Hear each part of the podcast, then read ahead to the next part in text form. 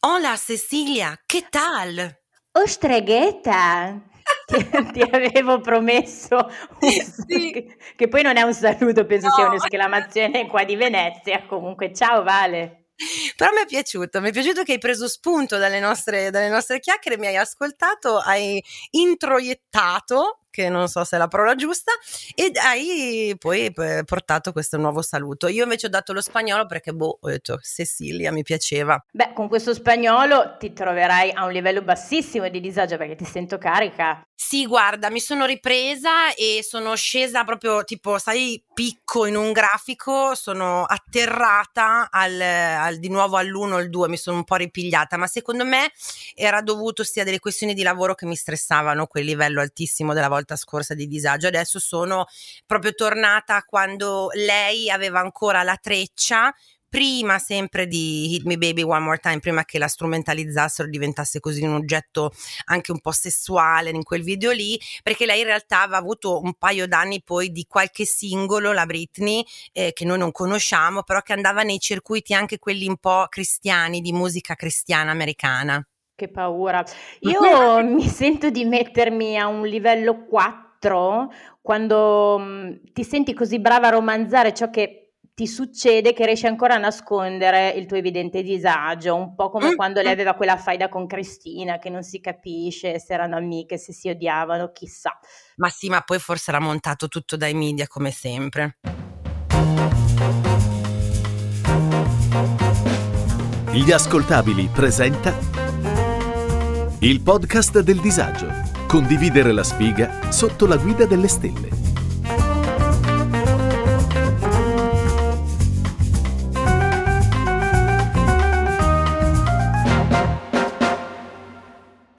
Podcast che tratta di tutti i tipi di disavventure sentimentali, dal ghosting ai più tragici appuntamenti, passando dal cyber dating alle bugie che ci ha raccontato la Disney sul principe azzurro. Un'analisi quasi seria, quasi filosofica di come, in fin dei conti, nella sfiga siamo tutti uguali. Bienvenue, bienvenue! Oggi cambiamo lingua. Benvenuti, questa è una nuova puntata. Ce la possiamo fare del podcast del disagio. Oggi io sono anche un po' in difficoltà, ti dirò, perché né tu né io siamo grandi esperti del tema che abbiamo scelto, l'abbiamo proprio scelto così per mettere in piazza tutte le nostre fragilità, perché Già. ci siamo messe a parlare di adulting. Ah, dunque, sì, io sicuramente, secondo me l'abbiamo messo perché è un tema attuale e io, nonostante la mia veneranda età, lo rifuggo con tutta la, cioè, con tutta la forza che ho dentro di me. Cioè, io proprio di crescere, eh, manco Peter Pan, veramente, non, non- proprio non ce la posso fare. Per dirti, lo sai benissimo, siamo della stessa squadra, eh, abbiamo i capelli rosa entrambe. Ecco, se non è un segnale questo di eh, non voler accettare il passare del tempo, eh, quale è? Magari per chi non sa, per chi non è molto pratico con tutti questi termini inglesi che stanno invadendo la nostra lingua, che sembriamo tutti dei milanesi imbruttiti, Mhm. ehm, adulting, diciamo così, descrive tutte quelle pratiche di comportamento che ti identificano come una persona adulta e responsabile. Cosa che è molto difficile per noi e secondo me, soprattutto anche per la nostra generazione di giovani italiani, non è il mio caso, ma ehm, noi italiani tendiamo anche a rimanere in casa dei genitori fino ai 40 anni, quindi hai voglia, come fai tu a sentirti poi adulto in una situazione eh, dove ancora sei un adolescente cresciuto. Allora, un po' è una questione sì che deriva anche da un discorso economico, culturale, sociale ed è questa giuro che è la prima e ultima cosa seria che dico oggi. Eh, però per esempio anch'io che in un momento così di ribellione ma anche di crescita personale ho detto va bene basta, eh, me ne vado, sono effettivamente andata via, no? prestissimo, a 19 anni, sono stata a Londra, ho vissuto da 5 anni, poi sono tornata e mo sto con mamma. E la verità, nel senso che eh, è vero, la mia situazione è molto privilegiata, è una casa in cui fondamentalmente non ci rompiamo troppo i coglioni a vicenda, però quel senso di ehm, madre che eh, al primo rumore sospetto scende e ti chiede cosa è successo, ecco io lo, lo vivo quotidianamente.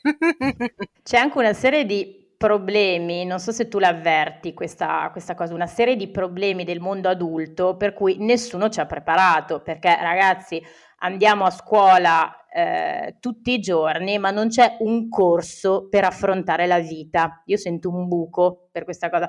Tu sei adulto e ti succedono delle cose e non sai perché. Per esempio, perché quando mi addormento sul divano non mi sveglio nel letto col pigiama, come succedeva come quando avevo 5 anni? Sì, ma poi c'è un, una questione anche di nessuno mi aveva detto che dovevo pagare le tasse, per esempio. Cioè, Soprattutto non... quante tasse?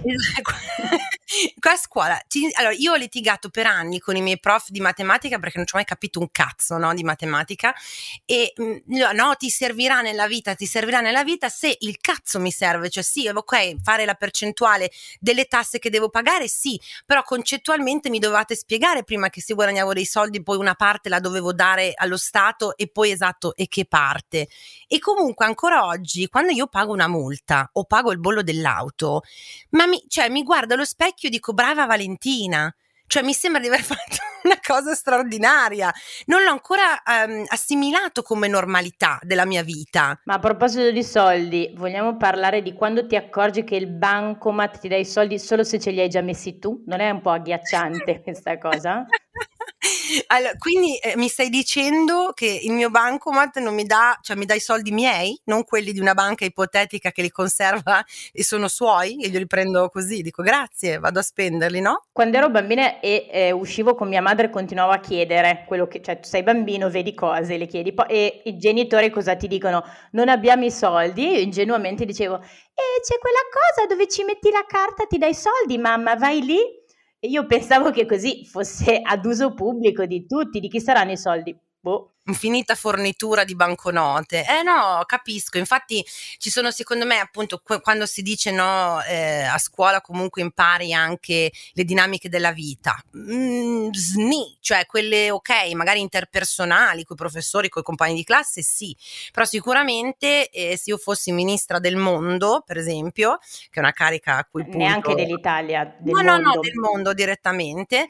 A parte che sì, in alcuni altri paesi effettivamente lo fanno molto più di noi, ci sono molte più materie che sono proprio ehm, pensate per effettivamente non trovarsi completamente sprovveduti alla maggiore età, ecco tieni la vita, però sì introdurrei tutta una serie di cose quali per esempio come operare una lavatrice per esempio, che non è una cosa così semplice. Io sto litigando ancora adesso con mio moroso che ne ha 28 di anni e lui, amore, cosa devo fare con i bianchi e con i colorati, capito?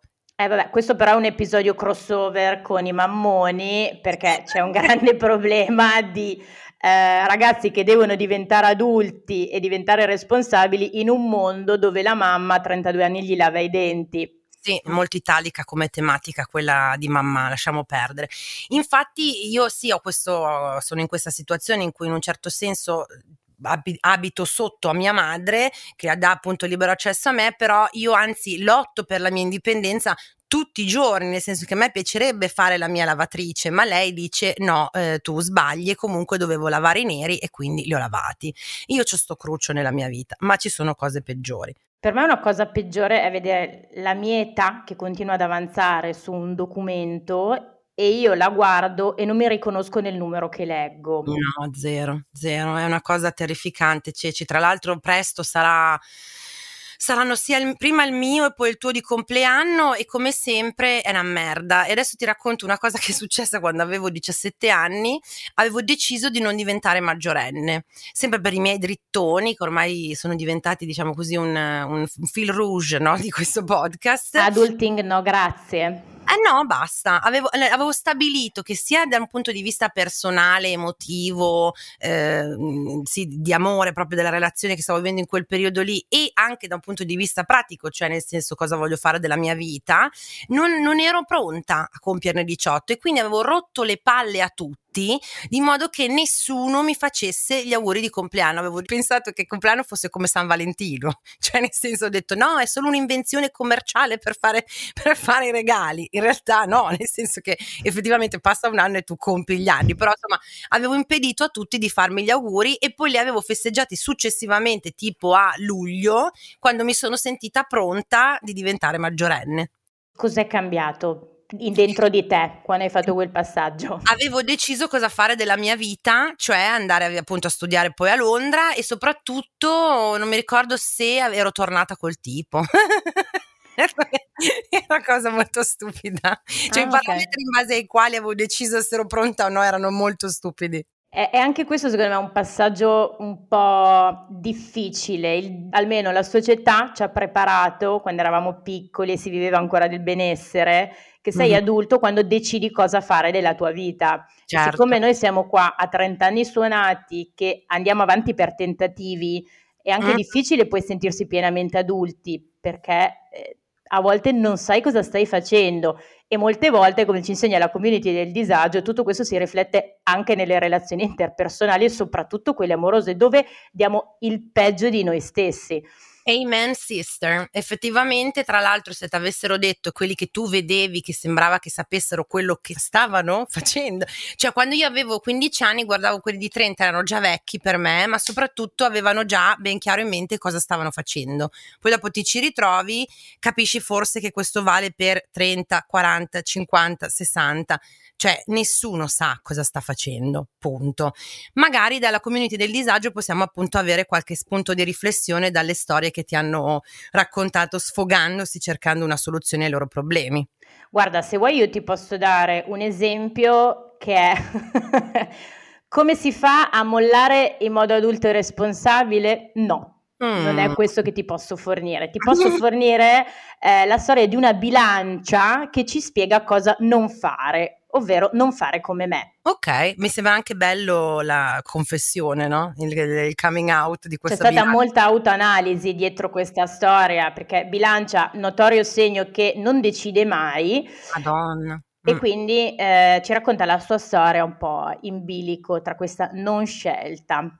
Nel supermercato di sesso Tinder trovo un ragazzo eh, ritratto davanti a delle opere d'arte che scrive di arte, cioè il mio ragazzo perfetto. Oh. Ci incontriamo a fine dicembre a metà strada, ovviamente bella cena, parliamo, vino, lui mi saluta con un bacio appassionato della buonanotte. E ci frequentiamo per tutto gennaio e io, eh, ecco qua un'altra convinzione fantastica della nostra mente di, di, ragazze, non gliela do nella convinzione che fosse un buon modo per conoscersi anche su altri livelli. Eh, vabbè, grazie. Questo è sempre merito del patriarcato, ok? Non è vero niente. Non impo- Io ho relazioni in cui l'ho data subito che sono durate anni, relazioni in cui l'ho data subito sono durate due giorni, perché quelle in cui non l'ho data subito non ci sono praticamente. non ti so portare un esempio. Comunque, va avanti. E tutto perfetto, poi ovviamente lei dopo un po' decide di dargliela e lui rimane comunque, è tutto un bel idillio. Mm-hmm. C'era qualcosa però in questa persona che non mi convinceva e io sotto sotto non riuscivo a fidarmi. Un giorno che era a casa da sola, sì, avevo già le chiavi di casa, un attico in Porta Venezia con costosissimi quadri d'autore alle pareti. E la Madonna, ok. Comincio a curiosare tra le sue cose e trovo una confezione da 200 di preservativi. Beh dai, c'è dell'entusiasmo nel ragazzo. Previdente. Ottimista anche. C'era un'offerta. In un cassetto una collezione di giochi erotici che con me eh, non solo non aveva mai usato, ma non ne aveva neanche nemmeno fatto menzione. Quindi, boh, doppia vita, non lo so, ai dubbi iniziano ad aggiungersi delle domande. Ok. Durante la nostra conoscenza mi racconta un aneddoto al quale in prima battuta non do importanza, ma sarà utile per quello che accadrà dopo. Mi parlava di un'amica cliente, una signora di una certa età, che spesso vedeva in pausa pranzo e come questa donna abbia cercato di accoppiarlo con sua figlia e gli avevano anche mandati in vacanza alle Maldive insieme, tutto pagato. Cioè questa pur di trovare moroso alla figlia, okay, aveva fatto salti mortali. E noi qua a prendere il caffè con quelli di Tinder, capisci? Quando c'è gente che ti manda alle Maldive con i figli. Sì, io non lo so, mia mamma è sempre stata molto del tipo, non voleva mai che mollassi i tipi, ma non era mai troppo entusiasta quando ne conoscevo di nuovi. Belle quelle situazioni lì, che tu non sì. sai mai poi come muoverti, se la stai facendo contenta o se stai facendo un torto. Sì, un torto mortale. Approfondendo il discorso, lui mi racconta che la signora in questione abbia espresso il desiderio di regalargli una magione fuori Milano, dal valore di svariati milioni di euro. Ok. Lui però dice di avere insomma rifiutato e, e, e la chiude abbastanza, abbastanza in fretta. Io gli avrei detto amore, prendila, poi vengo io, no? Cioè tipo... no? Lei ci ha provato a fare questa battuta, eh. ma lui non voleva neanche entrare nel discorso. Mm, red flags, era la puntata della volta scorsa. a proposito. Una bella mattina lui esce per andare a lavoro e noto una lettera scritta a mano appoggiata sullo scaffale vicino al letto. E cosa faccio? La apro? Non la apro? E certo che la apro!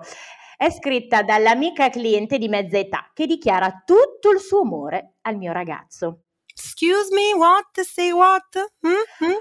Fa anche menzione alla casa che voleva comprare, con la specifica che sarebbe stata sua solo nel caso in cui avesse accettato di convivere. Uh, ho due brividi freddi lungo la schiena. Ma parliamo un attimo della la, la, la Shura. Eh, a questo punto noi sappiamo l'età della Shura? E questa ragazza che mi ha raccontato la storia non era sicura, sicuramente okay. eh, passavi 70 però. Ah.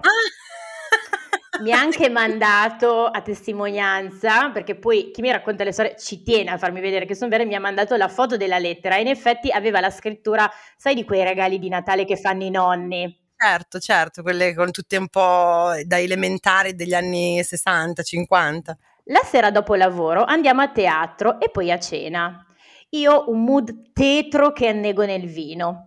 Non posso nemmeno menzionare la lettera perché poi passo da impicciona, cioè la sono, ma voglio dire, posso mai passare da impicciona davanti no. a lui? Eh, no. Bilancia, puoi mica far brutta figura, mica ti puoi esporre. E poi è sempre una buona idea bere tanto in quelle situazioni lì, quando non vuoi dire quello che ti passa per la testa. Cerco di indagare goffamente, ma non ottengo informazioni e quando il vino comincia a picchiare, eh, metto insieme delle frasi non richieste del tipo dovresti farci un pensierino alla figlia della vecchia, è la vita che ti meriti di facciata, non ti serve una donna con delle opinioni come me. Lui è basito, ma comunque non fa domande. Mi sembra di ass- così assaporare la disperazione, vai. Dopo aver bevuto una bottiglia di mirto, comunque facciamo sesso, che almeno traiamo godimento da questa situazione pietosa. Mm-mm. La mattina dopo lui va a lavorare, io vado a camminare, faccio la spesa, poi improvvisamente ho un'epifania. Io qua non ci voglio stare. Cosa faccio? Lui deve tornare a casa per pranzo, lo aspetto per chiarire come fanno gli adulti, ci mettiamo al tavolo, gli dico che ho letto la lettera, ho trovato i preservativi. Lo chiamo? No, la risposta no. è no a tutto. Quindi torno a casa di lui, butto la spesa in cucina per terra, raccolgo le mie cose, buttate tutte in una sacca e scappo. Ma mm. proprio di corsa, con la tachicardia di poterli incontrare per strada di ritorno. Gli metto le chiavi nella cassetta delle lettere e corro in stazione. Lui ovviamente nel frattempo torna a casa, trova la spesa per terra, chiama una decina di volte e io non rispondo. Cioè magari pensa pure, non so, che è stata assalita, una botta in testa, l'hanno rapita, poveretto, no? Non rispondo mai. Solo la sera decido che forse un messaggio se lo merita, sintetico e conciso guarda, le chiavi sono nella cassetta delle lettere, non me la sento, ciao. Ah, ok, esplicativo anche, molto chiaro. E lui che eh, continua a non fare domande, eh, la saluta dicendo per me rimarrai per sempre la ragazza sparita senza motivazione. Io però, allora, non è nella mia natura assolutamente eh, mollare e, come si dice, senza dare spiegazioni e soprattutto accettare di essere mollata senza spiegazioni. Jamais. Cioè, proprio io rompo i coglioni fino a che tu non mi dici le peggio cose, magari anche che non pensi, pur di avere una spiegazione. Per me non esiste, non esiste, ma quello non fa parte dell'adulting, fa parte proprio della, del mio essere testarda e assolutamente spaccapalle. E, però capisco a volte che se una situazione è talmente grande e, e assurda che ti venga voglia semplicemente di scappare piuttosto che di affrontarla. Io sono una grande fan della fuga. se, guarda, se, se, sparisci da questo podcast senza dire niente, vengo lì, eh? All'undicesima però lo faccio. All'undicesima. rimangono tutti così. Eh. Senti, ma piuttosto, eh, al di là di quello che possiamo pensare noi di cosa abbia fatto questa amica eh, della bilancia, perché è lei quella della bilancia, giusto? È lei della bilancia, eh, sì. Ok. E vorrei sapere cosa ne pensa eh, l'anticristina, la nostra Sibilla delle Stelle. Anticristina, la Sibilla delle Stelle.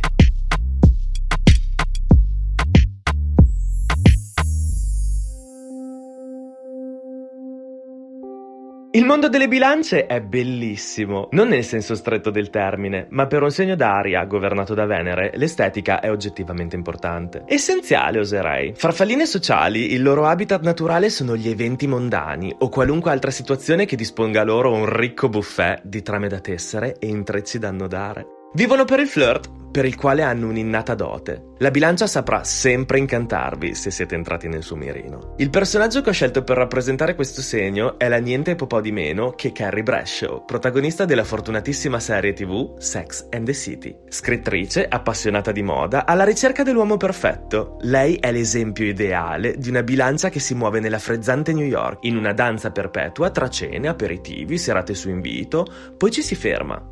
Si fa un capriccio, si fa un piantino nel suo appartamento e poi via che si riprende con un brunch con le amiche, sfilate di moda, gli eventi letterari e così via. Tutto ciò flirtando anche coi tombini, sperando di trovarci dentro il suo Mr. Big. Salve, sono Carrie Bradshaw. Volevo avvisarvi di persona che sto per sposarmi. Con me stessa. Ho la lista di nozze è da Manolo Blahnik. Grazie per adesso. A presto. Ma le bilance sanno essere davvero ottimi compagni e vi possono aprire le porte di mondi che neanche vi immaginavate, a patto che siate sempre presentabili e che vi curiate per l'amor del cielo, perché insieme a voi sciatti e spettinati non ci escono. Ecco, che il cielo ci aiuti e ricordate ragazzi che amor di villeggiatura poco vale e poco dura.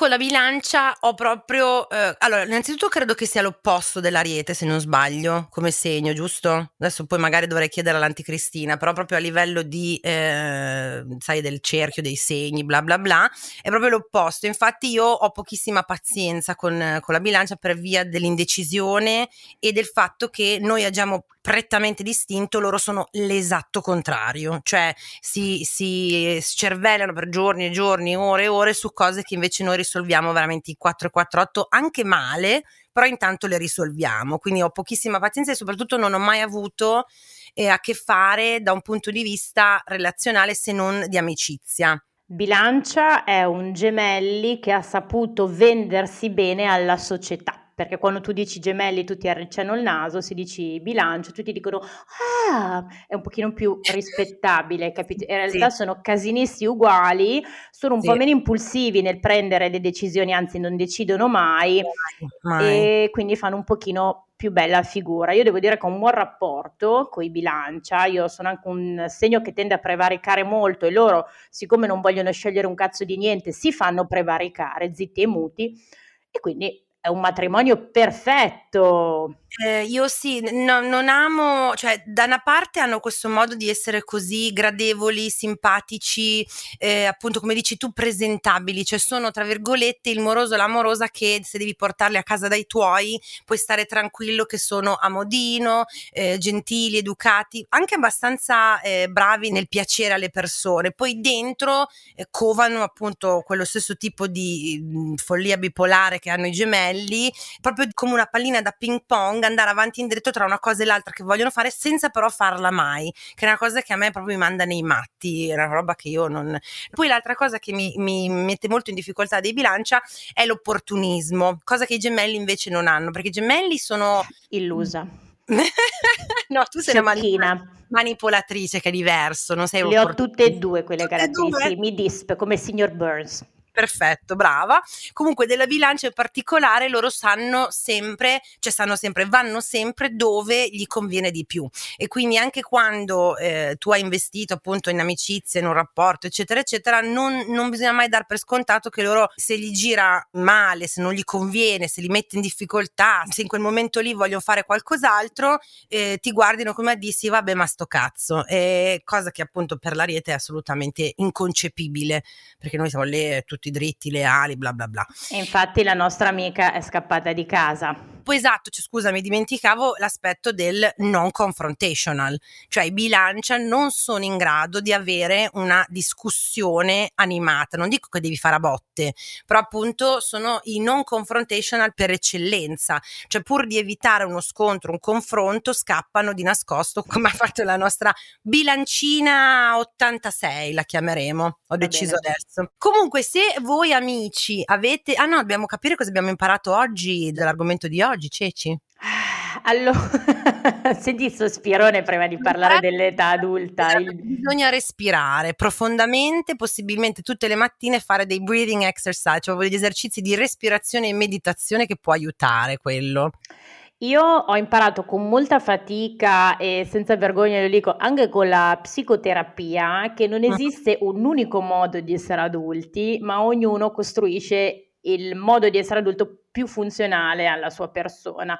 E quindi io ho accettato il mio essere adulta che fa scadere le bollette, ehm, non faccio scadere il cibo in frigo perché lo mangio anche scaduto, non metto tanto in ordine, continuo ad avere i capelli colorati e le toppe da punk sulla, sulla giacca anche se va un po' contro quella che è l'idea classica di adulto. Quindi insomma io consiglierei di mollare un po' l'ansia della perfezione del mondo adulto, perché io l'ho sempre percepita un po' così, no? Che sei adulto quando sei arrivato e hai una serie di cose messe in fila. Eh, per la nostra generazione è impossibile avere delle cose messe no. in fila, precise e decise, e quindi raga, sti cazzi sì, ehm, mollare quest'ansia da prestazione che ci crea appunto l'idea del, dell'essere adulti perché è stata secondo me ideata su un modello che non sussiste più di stile di vita. Si è creato l'essere adulto quando effettivamente avevi due strade nella vita, cioè eh, ti, boh, ti facevi suoro o ti sposavi tipo o eh, ti laureavi o non ti laureavi, fine, quelle erano le tue opzioni e quindi non era difficile poi scegliere, no?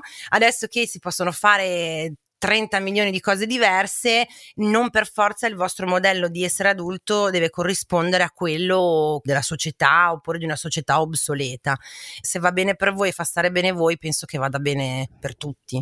Ditemi se voi vi sentite adulti, se state facendo adulting e quali sono soprattutto i vostri grandi successi, cioè tipo come io che se pago una bolletta o mi accorgo di dover pagare il bollo, mi sento un sacco, cioè tipo dico sì grande, dai, dai cazzo, fatecelo sapere sempre alla mail del podcast del disagio che è podcastdeldisagio chiocciolagmail.com così poi eventualmente magari vi diamo dei feedback.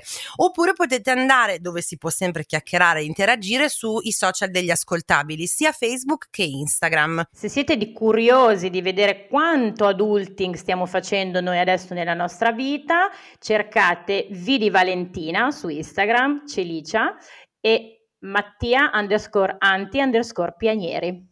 Non dimenticatevi anche la community del disagio da seguire sempre su Instagram dove andare a condividere appunto tutte le storie di disagio che eh, vivete quotidianamente e lo sappiamo che le vivete.